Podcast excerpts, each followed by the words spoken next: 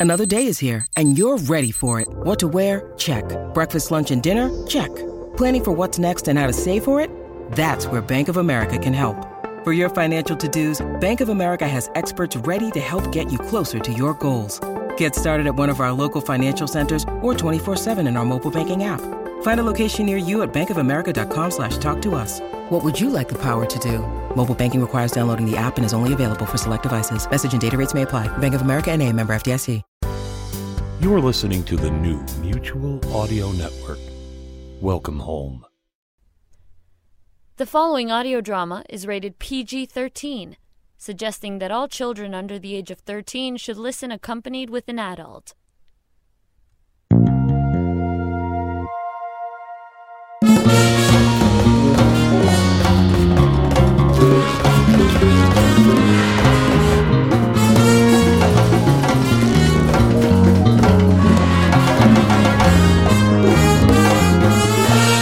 Sunny morning, everyone, and welcome to the Sonic Society, the world's largest and longest running showcase of modern audio drama. I'm Jack Ward with my co host David Ault, hoping that we'll actually get June showers instead of the ones we missed in May. Absolutely, yes. Good morning, Jack and everyone. We have a short time frame, so I'll keep this brief. This week we have another lovely double feature beginning with the second episode of Cry Havoc, see last week for the first, and we revisit a mutual horror favourite with Courtney Holloway's amazing Agonal Dreams, and this time it's chapter 11, Finding Ishq, and both begin right here on the Sonic Society. ACAST powers the world's best podcasts. Here's a show that we recommend. Love it or hate it, hockey is inescapable in Canada. But the sport has a dark side. There's violence and racism on the ice, and corruption, cover ups, and abuse off of it. I'm Archie Mann, the host of Commons, and in this season, we'll be bringing you stories from inside the cult of hockey. Follow Commons wherever you get your podcasts.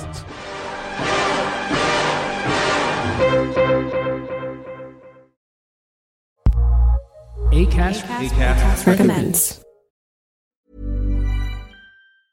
Friends, Romans, podcast listeners, lend me your ears for just a very, very quick moment, I promise. Uh, hello, I'm David, creator of Cry Havoc, Ask Questions Later. And we, all of us here at Rusty Quill, wanted to thank you for listening to our Roman epic of comedy and intrigue. This project has been many years in the making, and it's thanks to listeners like yourself that we have been able to bring it to life. We want to keep bringing you the stories that you love, so make sure to spread the word. Share, rate, review, tell your friends, tell your enemies, tell everyone waiting at the bus stop to listen to Cry Havoc, ask questions later.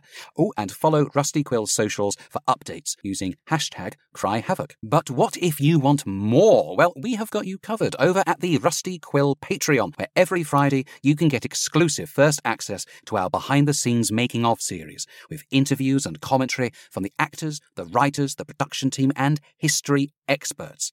Whether you're curious about the ancient world or how we made the series, or you want to get away with murder and direct a Roman orgy of your very own, well, we've got all this and more in our backstage series over on Patreon. Rusty Quill is an independent company, and your support goes a long way. Thank you for listening, enjoy the episode, and prepare to cry havoc. Fellow men of the Senate, Rome is strong. Our wars are over. At last we stand united.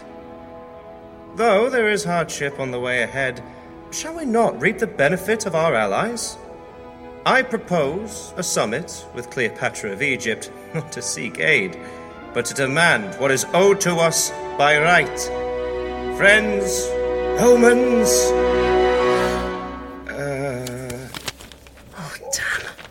What's the?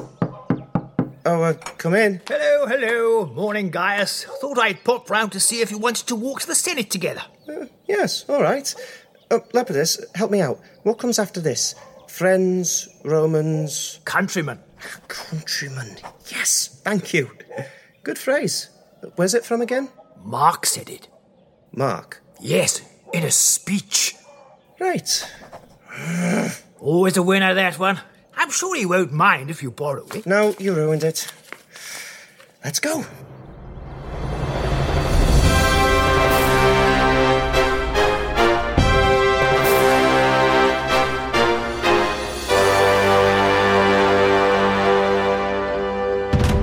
Rusty Quill presents Cry Havoc, Ask Questions Later. Episode 2 Special Relationship.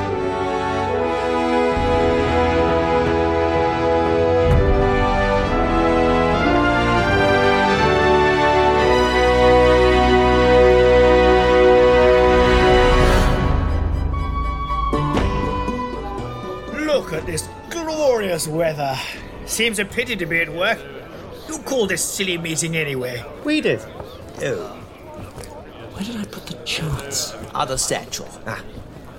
If we're going to make overtures to a foreign power, we'll need the backing of the Senate. But we're in command, aren't we? This is still a republic. And we'll get much further if we show respect and do things by the book. Ah, if we play fair with them, they'll play fair with us, sort of thing? Exactly.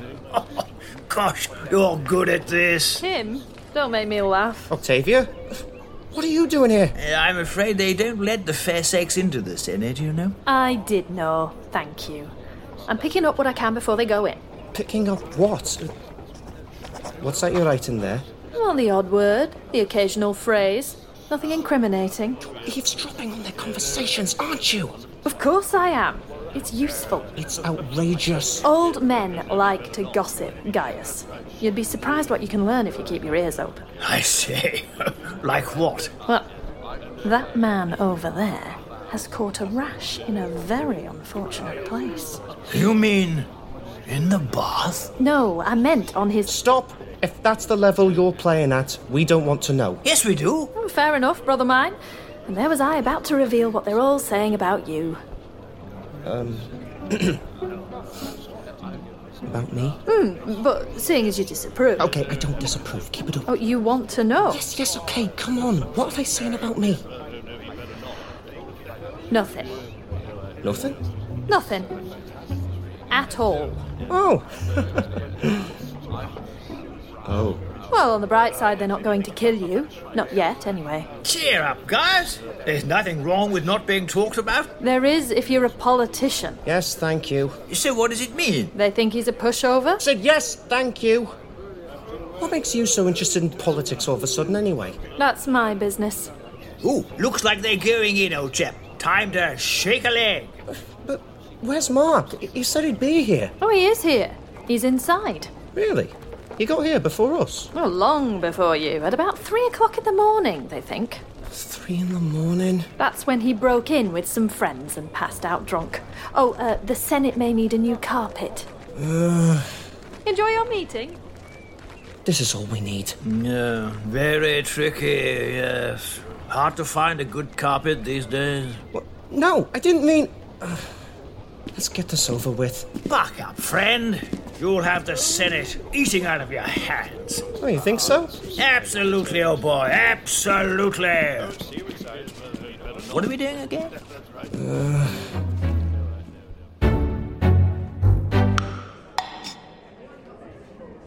Quintus! Hope I haven't kept you waiting long. Well, I'd say less than half an hour. A new personal best. Mwah, mwah. I took the liberty of ordering for us, by the way. You're paying. Wine? Bit early in the morning for me. Just the one cup. Of course, dear. So, what manner of bewitching angel kept you occupied this morning? Hired a new girl, have you? Yes, but she's an early riser. Mm. As it happens, I just came from the Senate House. Giving your brother some moral support? That's unusual. Hey, I love Gaius.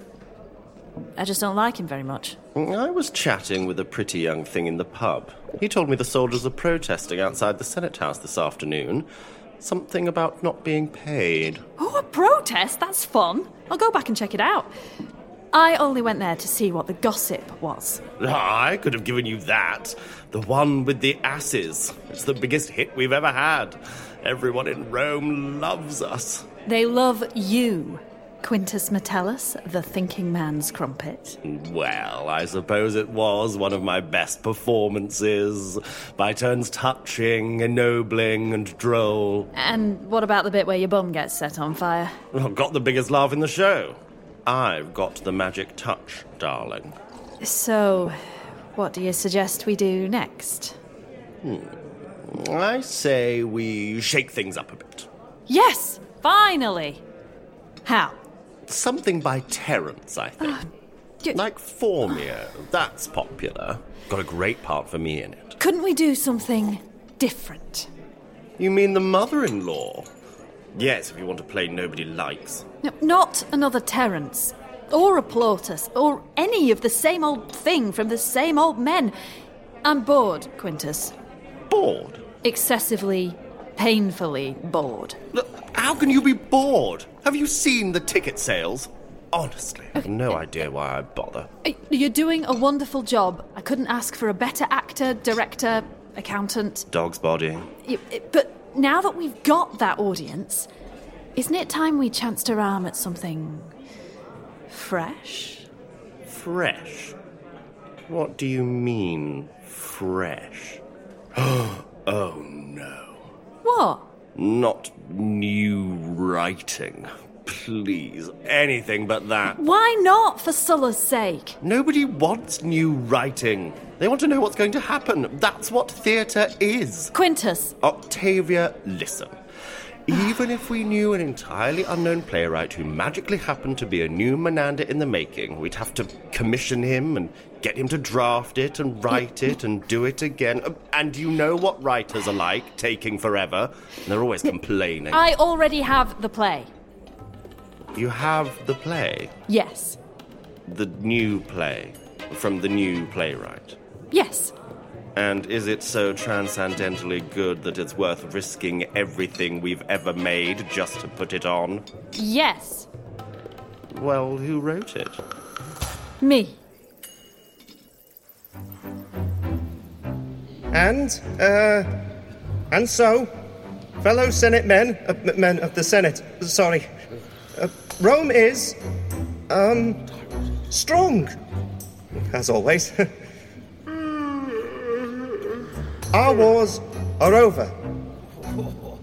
And, uh, at last we all stand, you know, united. Wish I hadn't bothered waking up. You spoke, Mark? No, no. You just, uh. Carry on. Does he have to? Lepidus, why can't I do this? What's wrong with me? Perhaps it'd help if you imagined them all naked. I don't want to imagine that. It's what I do. Passes the time. Can't we all get on with it? We all have places we'd rather be. Now, come on, everybody. None of us wants to be here, but my colleague knows what he's saying. He hasn't said anything. Well, give him a chance, can't you? Look, the sooner we let him finish, the sooner we can all get home to our beds. All right? It's midday. Piss off. Gaius, all yours. Um, however, while Rome is mighty, it does, on occasion, face certain problems, concerns of manpower, of economic freedom. These are not insurmountable, but um, Can someone translate this? We're broke. What? No, no, please let, let- let us not panic. According to Gaius, we need cash and we need it quick. That's the problem in a nutshell. Then solve it. Yes, you wanted to be in charge. No, no, no, senators, please, senators. Oi! Thank you. Gaius? I do have a plan. Though there may be hardship on the way ahead, shall we not reap the benefit of our allies? Which ones? Uh, well, I propose a summit. You see, with Queen Cleopatra and. Uh, You want to go begging to her? no, n- not begging. d- To to to d- d- demand uh, that which we are. You couldn't demand sweets from a baby. Well, I'm sure I could, but the point to bear in mind. To think that Rome could go grovelling to Egypt? To a woman? Mark Antony. Surely you cannot agree with this plan. No. I'm with you lot. Mark? They're right, Gaius. Why beg from Egypt when we can conquer it instead. See? They like my idea. A word, please. Mark, in private. Lepidus, hold the fort. Oh, uh, uh, right, yes. Um, uh, great work this morning, everyone. Um, tell you what, let's break for lunch and sort this out in an hour or so, eh? Oh, what do you say? yes, yes, that's the spirit. Oi, stop pushing, you bony little. Right, you listen to me, Mark. We are not invading Egypt. I want to. No. Look, we need food and gold, and we need them from Egypt. I accept it. You convinced me. You're quite clever when you try. Thank you. So why bother with the chit chat when we could head to Egypt and get it sorted the old fashioned way? You mean blood and violence? It's a classic, but it works. Okay, there are two reasons why we shouldn't do that. One, and I have said this before, we haven't paid the armies for the last war. Oh, come on, we'll win them round. Will we, though? We pay them in advance. Something small to tide them over. You, me, Lepidus. We're hardly short of a denarius or two, are we? We're rich men, Mark, but we're not that rich. We'd be bankrupt before we even left the port. And we'd make back 50 times the investment from plundering Egypt. So would the army. Bing, bang, bosh. Everyone's a winner. Except Egypt. Oh, very simple, yes. I can't think why Rome's never got round to it before. Because it's a terrible idea. Which brings me to my second point. Do you know exactly how much grain we already buy from Egypt? Let alone spices and incense and every other luxury under the sun. I don't do numbers. Why not? There's millions of them. Numbers? Yeah. Does my head in. Okay, in that case, the number is lots. Lots of grain. Enough that any disruption would lead to mass starvation and riots in Rome within a couple of months. But we're already facing that now. So we don't need to make it worse. But the Senate were well up for a scrap in there. You heard them. Oh, of course they are. They love beating up foreigners. Up until they can't afford to feed the people and get strung up from the nearest flagpole. Because during a war, you probably destroy half the stuff you went in there for in the first place. There's thousands of deaths on both sides, and even if you do win, have you thought about the bureaucracy that's involved? No. Oh, it's a nightmare. If you think my accounting's a headache, just see how the Egyptians do it. It'd take you months to work it out. Years. So you're telling me that we've never tried to conquer Egypt because the maths is hard? Of course, wasn't it obvious? Mark, everything comes down to maths. It always has. Do you really want to deal with more maths? No. Well then. No invading Egypt? No invading Egypt.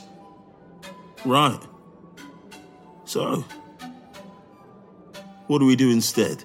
We talk. But that's boring. Yes, it is, Mark. Yes, it is.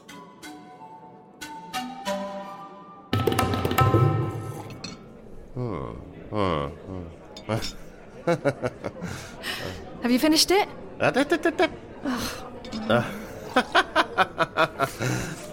oh, very good.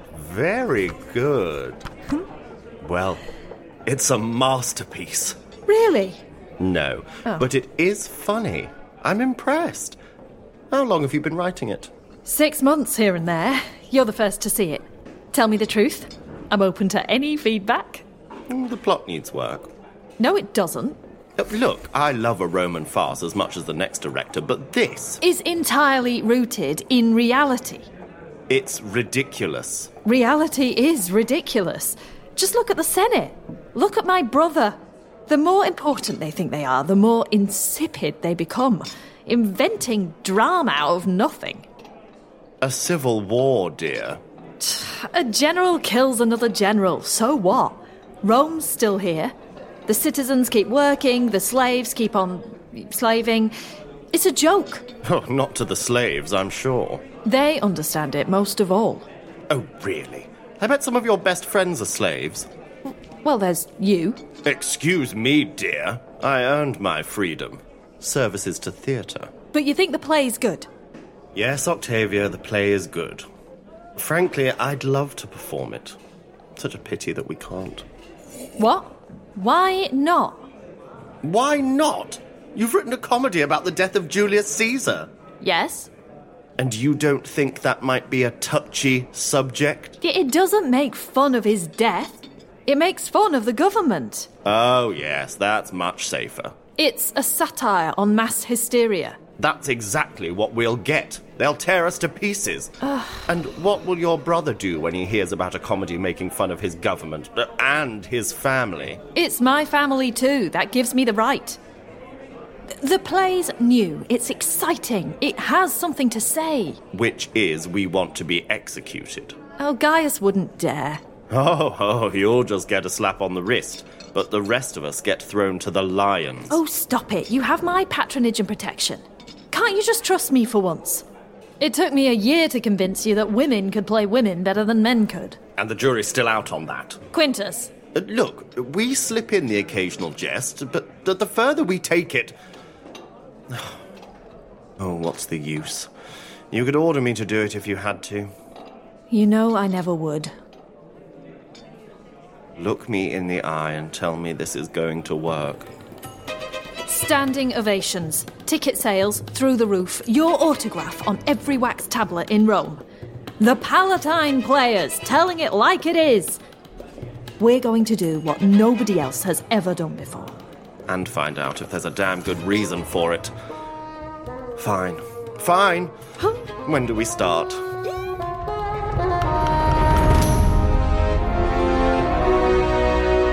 Friends, Romans, countrymen. Told you, always a winner. Yes, yes, all right. As I was saying, why beg from Egypt when we can conquer it instead? But, upon further reflection, why conquer Egypt when we can simply talk to them? After all, though we could, if we so wanted, crush their forces and bring the kingdom to its knees. That's. Would it not be better to uh, give it a miss this time round? Are you feeling all right? Yep, You don't sound it. I'm fine. Let's subjugate Egypt another day. Have something to look forward to, eh? What do we do in the meantime? Yeah. yeah. I'll tell you what we do, gents. I propose a summit with Cleopatra of Egypt, not to seek aid, but to demand what's owed to us. We've helped out Egypt often in the past. Well, now they can do something for us. What do you say? Are you with me? Oh, he played that well. Such a way with words. Right, better. That's why I call a mandate. Better get to work. Yep. Lepidus, send a letter. Can do. To Queen Cleopatra. There's something about the special relationship between our nations, etc., etc., and invite her to Rome at her earliest convenience, which will be in a month or so. That should just about give us time to prepare, I'd have thought. If you say so. We need to stall the army in the meantime, so if we can. Oh, oh, uh, actually, that reminds me. A messenger came in with a note. Who from? Cleopatra. A message from Cleopatra? Yes. You two were having a chin wag, and I didn't want to interrupt. What's it say? Oh, uh, uh, tum tum tum tum. Ah, yes, yes. She says she's on holiday. Ah, cruising along the Mediterranean, hmm, and she'd like to drop in and see us. I say, that's convenient, hey? Oh, when does she arrive? Uh, uh, by the time you receive this, um, uh, in about three days. What? I said about three days. We can't do that. We're not ready. Uh, the planning, the schedules, uh, the food. Mark, what are we going to do? Don't look at me. You wanted her here. Wait, what's. What's that? Sounds like a protest. Yes, I think it's the soldiers. I heard a rumor this might happen. So why didn't you tell me? You, I thought it might depress you. They've surrounded the Senate House. That's it. We're finished. We're all finished. No, we're not. Leave this to me. Mark, wh- what are you doing? Mark?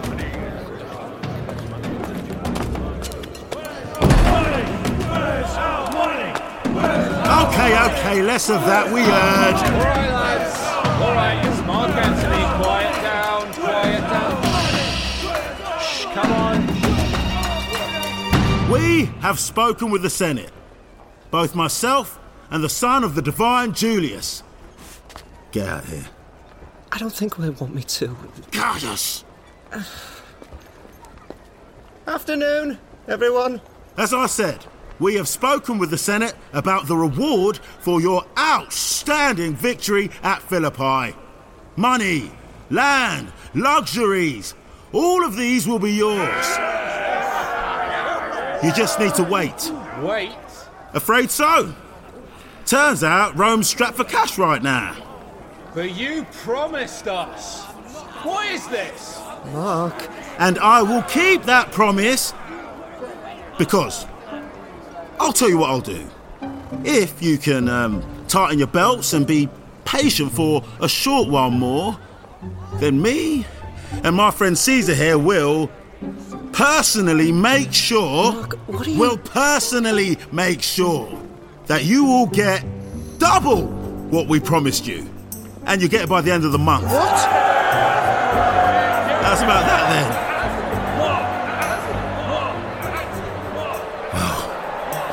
I think they like that. Mark, what have you done? Just saved our necks. You're welcome. You promised them double. Can't even pay them what we already owe. Then make sure this Cleopatra plan of yours works, and quickly. And if it doesn't? Then we're dead. But don't worry, lad. I'm right behind you. Pint?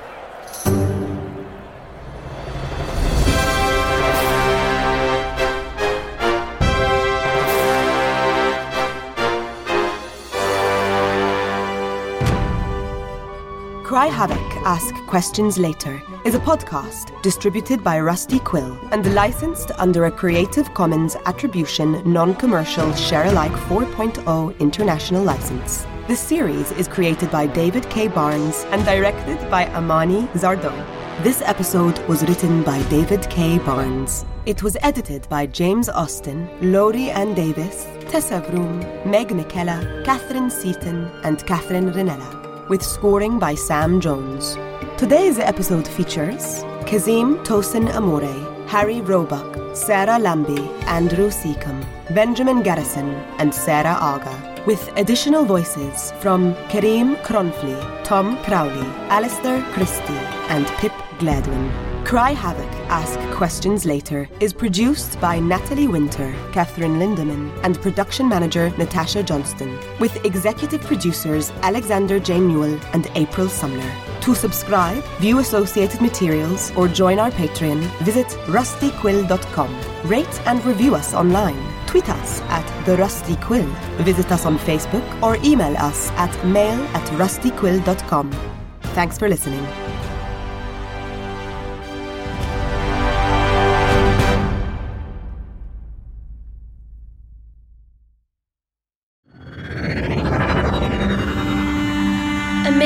Stars in the sky, humanity expands and thrives as it pushes back the boundaries of the universe. Welcome to Schneider Orbiter. I came through a bit of a rough system to get here, okay? If you can't pay, your ship will be impounded until you do. My name is May. I need a ship. Shouldn't you be in school, kid? I thought your ad said no questions. We need you to take a shipment into Imperial space for us. Everybody seems to want something. Sure, I want something. I want to earn enough credits for an expensive mining We can't let the weapon leave the station. I want a quiet system with nobody else around where I can work in peace. Then do nothing. Just get me the registration of that ship. I just came to check on my investment. I haven't forgotten. I haven't forgotten. If anything untoward were to happen to any of the shipment, it would be bad news for you. I'm gonna die. No, no, I won't accept that. Hey, who are these guys? Any system other than this. I've got to get out of here. We'll work something out. From the luxury of the core systems to the harsh worlds of the frontier, men still fight. Orbital traffic control requesting takeoff clearance. They all share one aim to be elite. Engaging hyperdrive. Escape Velocity, an official full cast audio drama based on the hit video game Elite Dangerous. Please visit escapevelocity.laveradio.com.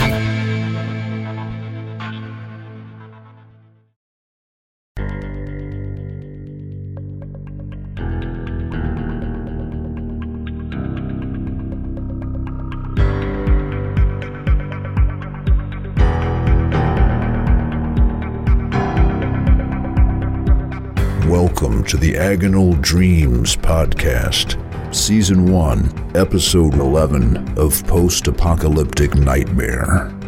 This audio theater features some situations that may not be suitable for all audiences. Listener discretion is advised.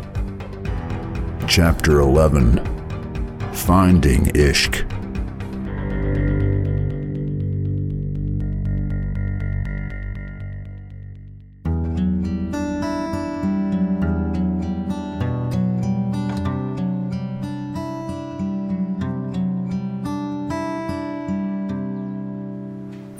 Something exciting is happening. I'm designating myself as the honorary wedding planner. You guys know I used to run a love blog, right? How can we forget something we weren't listening to in the first place? Oh, perfect way to begin our new lives here. I don't want anything fancy, guys. As long as Ravi and I say our vows and stuff, it'll be official, right? More or less, I suppose. Adrian, man, I know we haven't always seen eye to eye, but uh, I don't have many choices for best man. Hey, what about me, man? It's fine. Go ahead and have Devon do it. Why don't you officiate the wedding, Adrian? I have no officiating powers. That doesn't matter. You have your military uniform. That's good enough. I, I wouldn't even know what to say. Like this, man. By the power invested in me, I now pronounce you husband and wife. Something like that. Okay, but what about the rest of the lines? They can say their own vows. Jenny excitedly looked to Ravi and Heather for confirmation. Heather nodded and shrugged her shoulders. Fine with me, I guess. I can't believe I'm getting married! And it's all thanks to Joan! Congratulations, guys. Kat, will you be my maid of honor? Uh, sure. Uh, what does a maid of honor do? You can't tell me you've never been to nor seen a wedding before? I told you guys. I grew up on an island. No island weddings? Bunch of sinners. No, there were no need for weddings. That's not uncommon. Weddings are mostly a Western culture event. So, how did you profess love to each other for others to see? We didn't. The woman left the island just to get pregnant and would come back and give birth. After that, she never left the island again. What in the world? So let me get this straight. The women from your culture left to hook up with some random guy and then left him and never saw him again. The men on the island weren't good enough. How did he see his kid? Life isn't as complicated where I come from. The women who left had a mission to become immersed in a new culture, get educated, and pregnant. When she came home, there were no questions asked. She taught the rest of us new words, ideas, languages, and customs. We helped her give birth. She raised her child on the island. If the child was male, he would grow up doing manual labor and spend his days caring for a woman who had already come back and given birth. So, like a stepfather? Yeah, I guess you would call it that. If the child was female, she would follow in her mother's footsteps and repeat the cycle. Their fathers don't come for them because they don't know about them. When the women find out they're pregnant, they live their life out in the world and return home to the island. They are drawn back to it, like an instinct. But why? It seems so messy. It's really not. It allows the population to grow steadily and increases the diversity of the tribe. It also allows the gene pool to never become circular, and it allowed us to grow as a culture by learning about others. We may have been secluded, but we knew a lot about the outside world because of how our island grew. That's actually kind of brilliant. Not fair to all the dads who never knew about their kids, but still an innovative way of life. But why the seclusion? Kat shifted a bit and tapped her finger lightly to her temple. The group assumed her silence was reflective avoidance or simple ignorance. Either she could not elaborate or simply did not know the reason. Ray smirked deviously and sidled up next to Kat, ensuring to make a show of giving her a wider than necessary girth. How come you haven't gone back home then? What? If your hog shit story is true, why haven't you gone home yet? I've been around enough pregos to know when someone is knocked up. And you, Kat, are pregnant. Kat, is that true? Kat's face flushed. Her cheeks burned in embarrassment, shame, and bewilderment. All the little flags she'd been ignoring for the past couple of months started to make sense. The nausea, the vivid dreams, the intense hunger for both food and. Her eyes flicked to Adrian in fear, but he wouldn't meet her gaze. No, uh, of course it's not. She carefully but quickly removed herself from the living room and opened the front door just as another wave of nausea hit the back of her throat. What is this? A brothel? Did you guys see her face? Classic. Ray, that is rude. God, I have never been around so many wet blankets before in my life. Nobody here can take a joke, ever, I swear. Don't be mad just because it ain't funny. It was a joke, people. I'm gonna go get some air. I'll be back.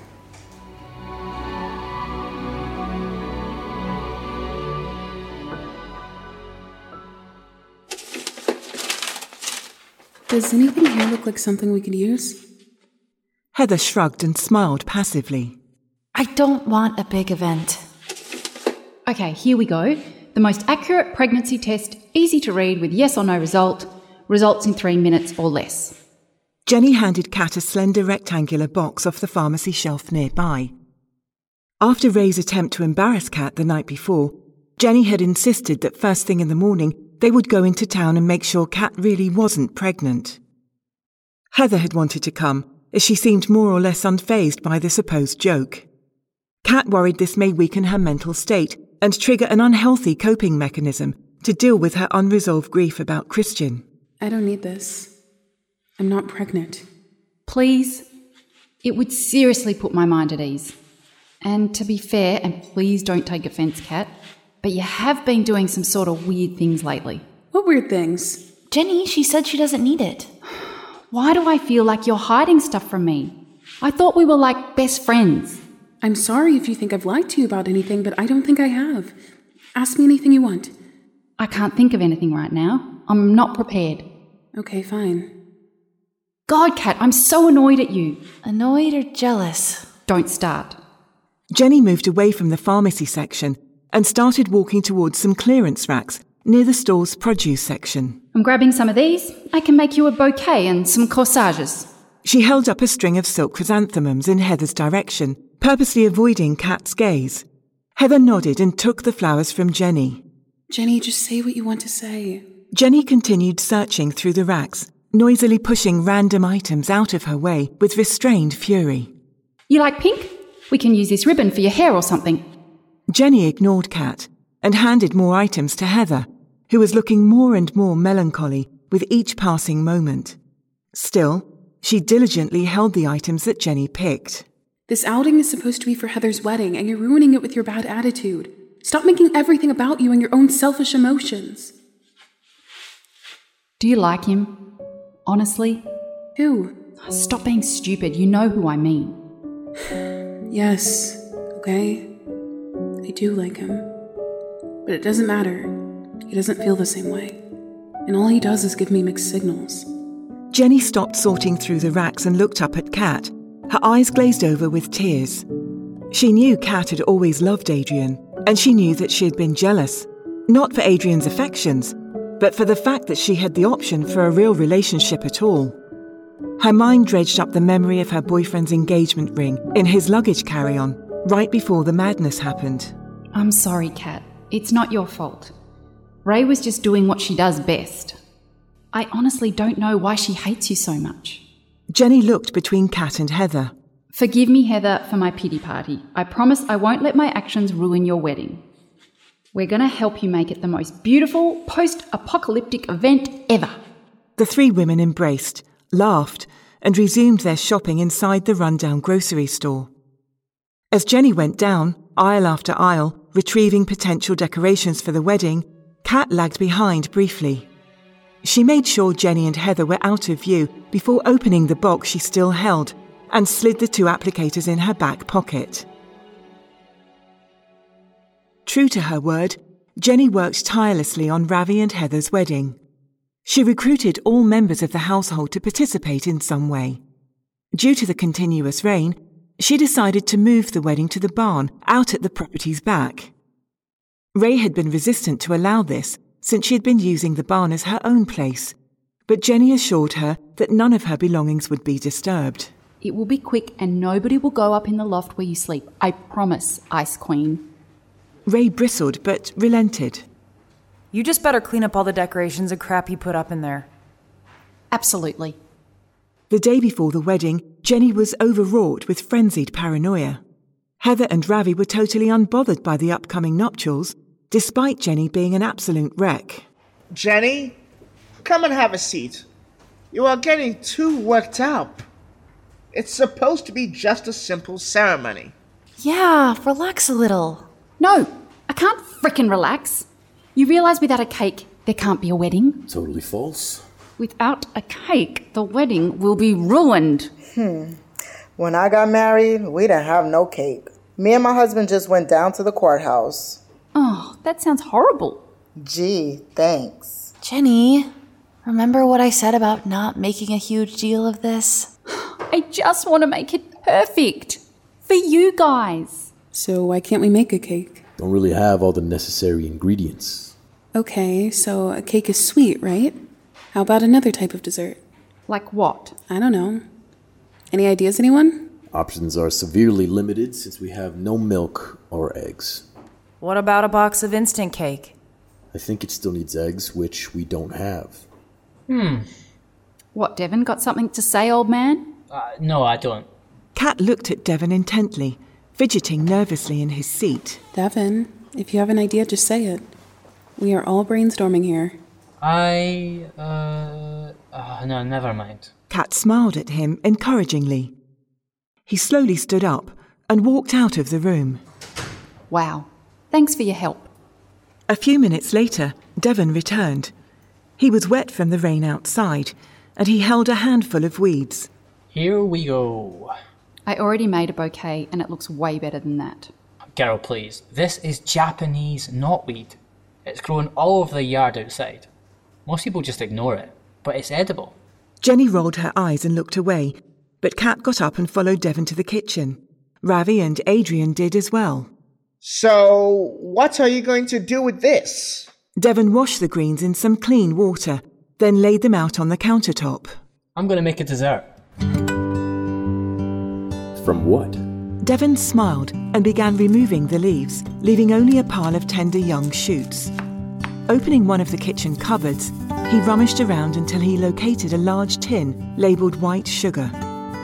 Pushing half the pile towards Kat, he nodded and handed her a knife. She mimicked his actions and chopped the shoots into about one inch pieces. Ravi reached for the sugar, eager to help. How much of this? Hmm, let's do about two cups.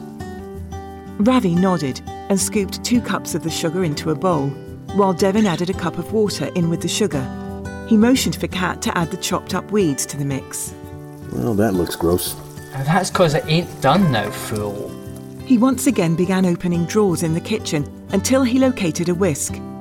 After several minutes of stirring, the mix still looked like vomit. Um, is that it? I'll tell you when it's done, Ravman. Ravi and Adrian watched Devon stir the mixture for about five minutes before getting bored and deserting him and Kat. She watched his continuous smooth stirring and smiled up at him. Want me to have a turn? Your hand must be getting tired. Devon shook his head and kept stirring. I haven't been able to cook anything for so long. It feels so nice just to be back at it again. Kat realised she didn't know very much about Devon at all. Did you cook a lot in the past? Devon shrugged and turned his head, so his long, dirty locks lightly thumped against his back. You must have done some to be able to recognize a weed and cook with it. Japanese knotweed is what it's called. Yes, you said that. Kat looked into the bowl and smiled, as she saw the contents had been blended into a fluffy brown puree by this point. Wow, how'd you get it like that? Devon stopped stirring and rubbed his tired wrist. It's much easier with a blender, but with patience, you can do it just as good with these. He wiggled his hands at her light-heartedly. Here, try some. It's not a cake, but it's sweet and delicate. This is really good. It kind of tastes like rain. You'd be surprised at how often things that are overlooked can have so much potential. I think it'll be perfect for tomorrow. Devon smiled sadly and nodded. What kind of other stuff can you make? I can make a mean dandelion tea. Were you a chef back in the time before? Nah, just learned how to use the stuff that nobody else wanted. What was your job? Ahem, uh, a little of this, a little of that. My true passion was music. Did you have a family? Been on my own for a long time now. Nobody but me, myself, and I. I was always on the move. Never in one place for very long. Sounds exciting. Exhausting is more like it. You see, Kat, everybody wants to be a free spirit. that is until the streetlights come on. The problem is, where do you go when you have nothing? Nobody. Kat ate another spoonful of the puree and smiled up at Devon. You know, I've never tried dandelion tea before.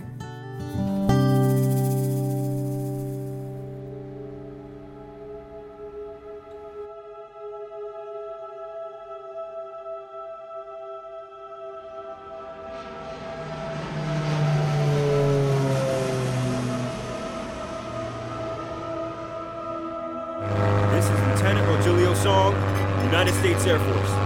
Mayday! Mayday! Mayday! I'm in serious trouble! Mayday! Mayday! Mayday! November 9815 Lima, Port Santina. Go ahead. I'm trying to find my fiance, but my equipment is malfunctioning and my GPS cannot pinpoint my location. I'm going to crash.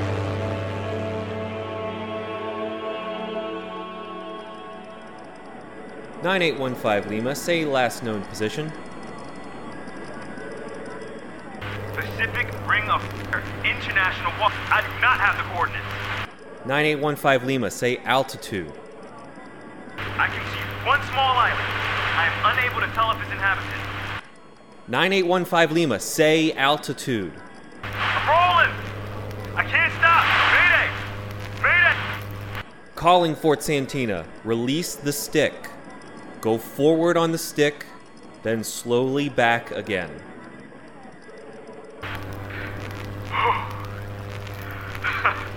I'm straight and level, but I still don't know where I am. 9815 Lima, remain VFR if you can remain straight and level. Squawk 77,000 if you have a transponder.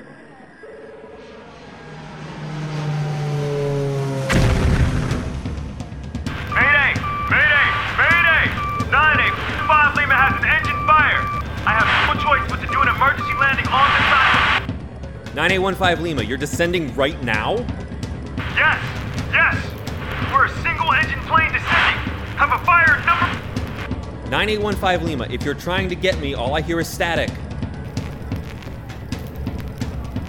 9815 Lima, please respond. Mayday! Mayday! Mayday! Emergency landing on an unknown island within the Pacific Ring of Fire! Fire and engine one descending now! 9815 Lima, I need fuel remaining and souls on board. Five hours of fuel! Mayday! Mayday! Mayday!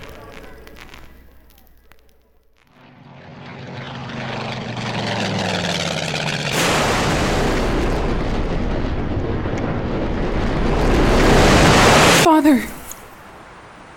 Kat bolted upright from her sleeping position on the downstairs couch.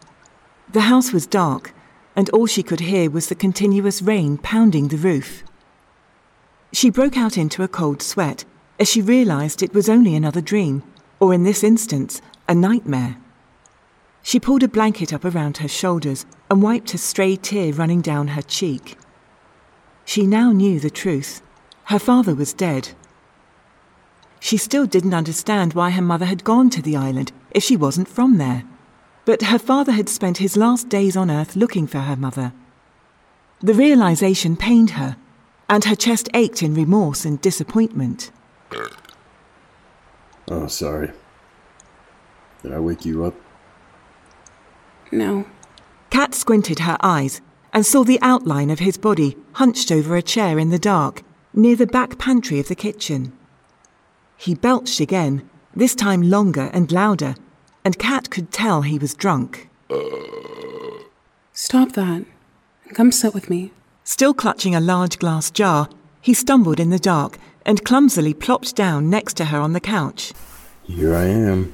Kat knew he would be resistant to his usual cold ways in his inebriated state, so she took the opportunity and rested her head against his shoulder.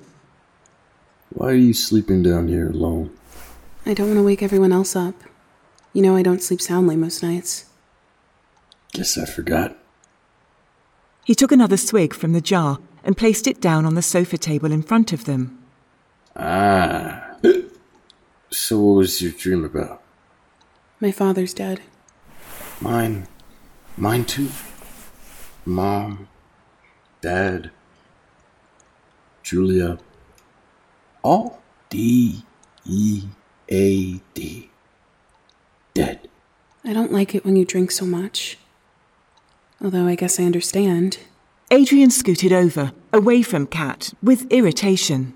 You don't understand anything. It's not a competition about who has the shittier situation, Adrian. We all lose. You just choose to shut everyone out of your life. Hey, do you remember when Ray said you were pregnant? Oh, yeah? I was there and it was like two days ago. I thought maybe. Thought what? That it was true? Well, I don't know. I was surprised that if it was true, you would tell other people before me. A smile briefly flickered across Kat's face, but she said nothing.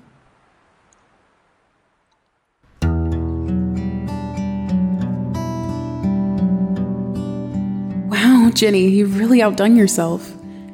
It's beautiful in here. Not too bad, if I say so myself. During the night, Jenny had transformed the old barn into a secluded slice of grandiose enchantment. Her innovative decorating had utilized floral bed sheets from the farmhouse as a makeshift backdrop behind the head table. Ransacking a fabric store in town had provided her yards and yards of tulle, which allowed her to create a makeshift tent ceiling to mask the dilapidated cow barn's run down architecture. There were no lights inside, save for the soft burning glow of a candelabra relocated from a nearby church. Adrian took his place as the officiant at the front of the wedding, directly under the cascading waves of ivory tulle. He wore his military uniform, washed and pressed with hot rocks the day before. Ravi entered next and took his place near Adrian. He smiled nervously as he visibly wrung his hands together and met Adrian's knowing gaze. There were no children to take part, but Anne gladly played the role of flower girl and walked down the aisle, leaving handfuls of dandelion heads and rosebuds in her wake. Kat followed Anne and took her place as maid of honour opposite Ravi. A hush fell over everyone as Heather slowly made her way towards the front.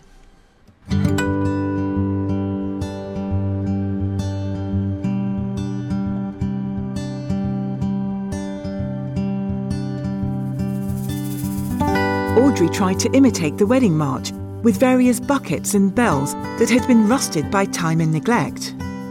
But the rustic sounds, combined with the amber light and Heather's angelic form slowly walking the makeshift aisle, brought tears to the eyes of almost everyone in attendance. Joan and Jenny had sewn Heather's dress, plied her hair on top of her head, and interwove a long pink chiffon ribbon throughout her long tresses. She had come full circle since the day she showed up at the homeless shelter. As an added surprise, Devon emerged from behind Adrian, wearing an ill fitting but decidedly clean suit. His locks were long but clean, having washed them in apple cider vinegar the night before. He smiled brightly as he slowly escorted Heather down the aisle. Everyone, please, take your seats. uh, I'm not really sure what I'm supposed to say. Google is no longer a thing anymore. Uh, but seriously, though, Ravi and Heather, both of you were serious liabilities when we met you.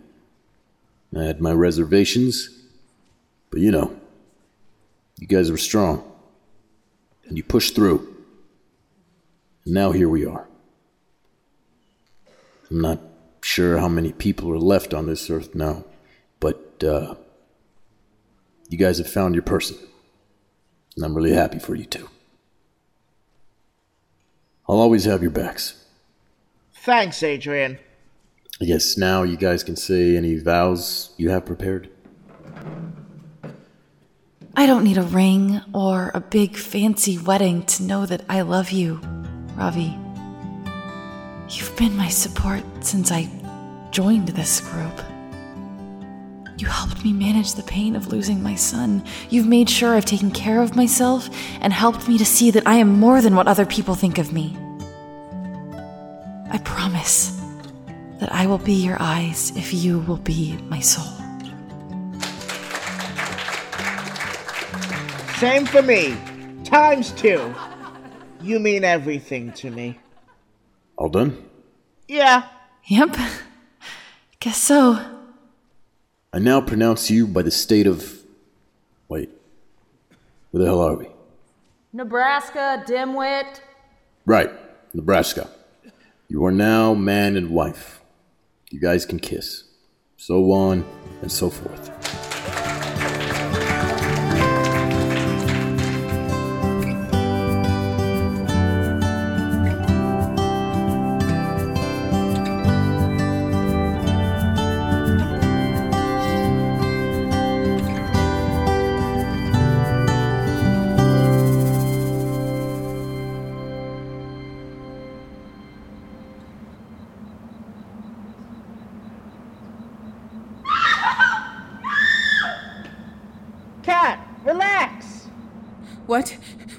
On? You were screaming again. What's wrong? Oh my god, Jenny, it was so awful. I'm so happy you're alright. Well, I was trying to sleep, but other than that, I'm fine. I'm really sorry. Kat's throat was scratchy from her screaming. She had tried sleeping upstairs in one of the bedrooms. Still, her nightly vocal soaring left the rest of the household awake and miserable. Jenny gave Kat a comforting hug, but Kat could see the plum coloured rings circling Jenny's eyes.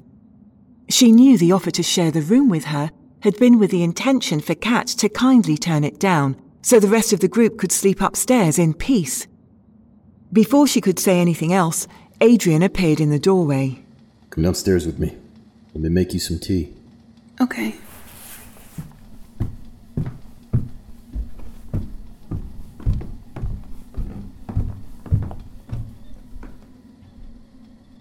Would you consider taking something before bed at night? Take what? I'm talking about a sleep aid. Just something mild to help you rest easier. Your behavior is very concerning to me and everyone else. Ever since Heather has been taking the haloperidol, she seemed to have mellowed out.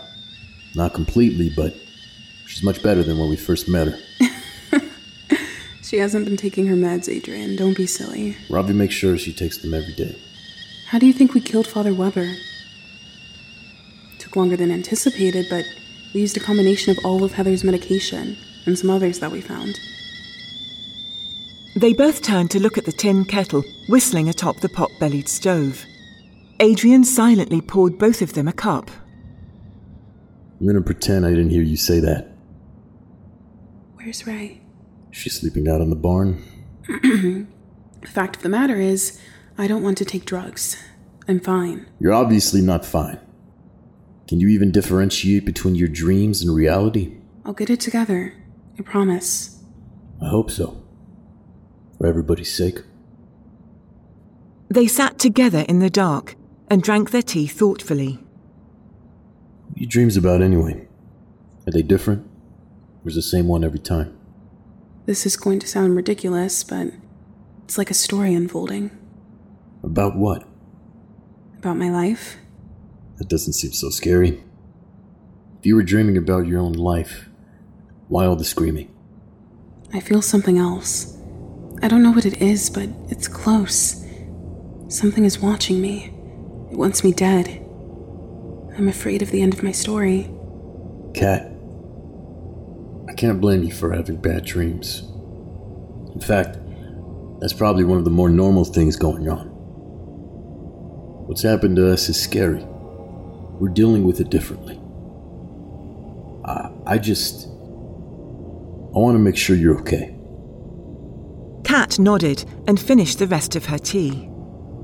Don't worry, Adrian. It's almost over now.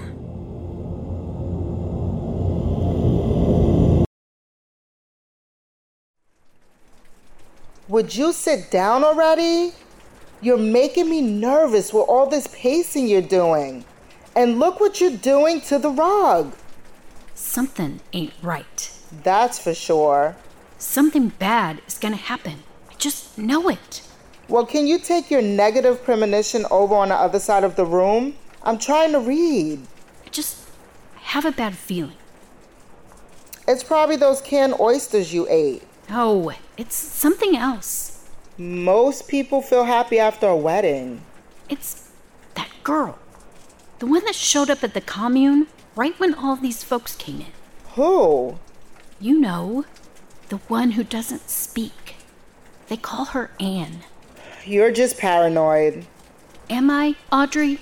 Come on, wake up. I've seen her lurking around at night. lurking? Come on now, girl. Nobody is lurking here at night. We sleep. At least we try to. You can't tell me she doesn't weird you out. That dark hair, those shifty eyes. I say she needs to go. Joan, she is a child. Now go on and leave me alone so I could finish reading.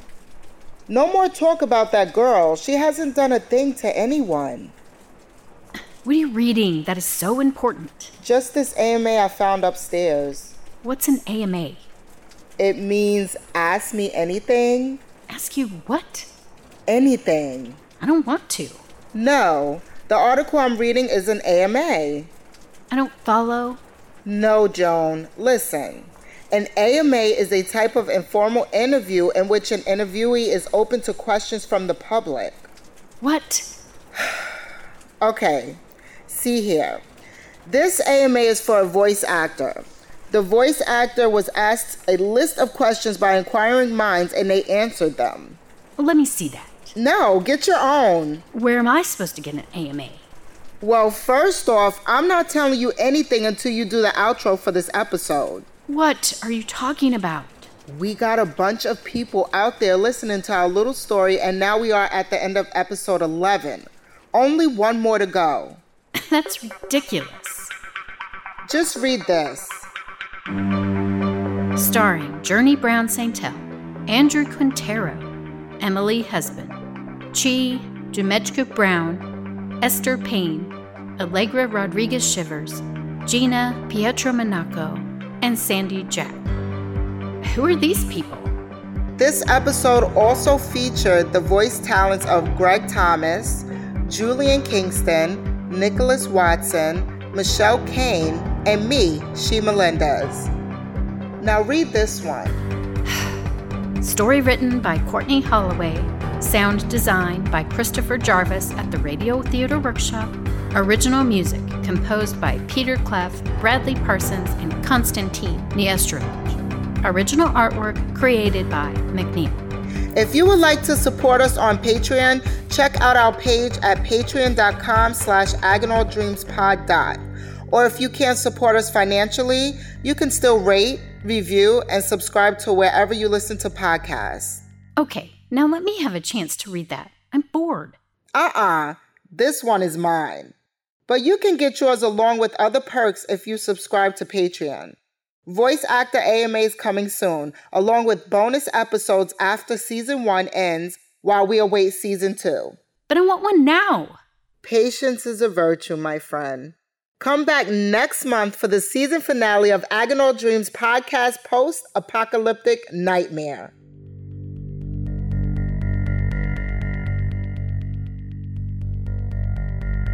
And that's this week's show. Please check for show notes and links for the mockumentary Cry Havoc and Agonal Dreams at sonicsociety.org.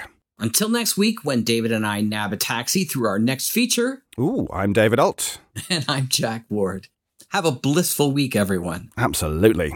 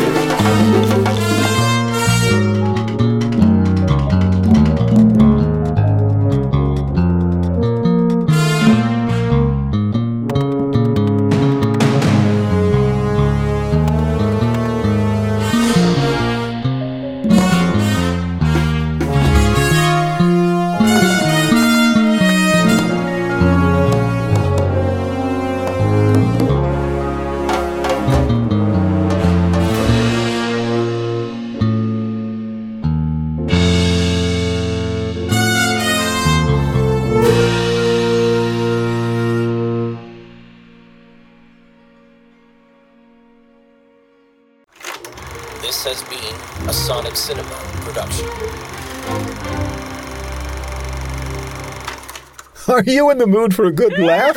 or maybe a good scream? How about some childlike wonder? Or a thought provoking mystery? Then get your ears ready for a treat because the Mutual Audio Drama Network presents shows every day for your enjoyment. Each day is a different genre featuring the talents of a huge pool of audio drama masters.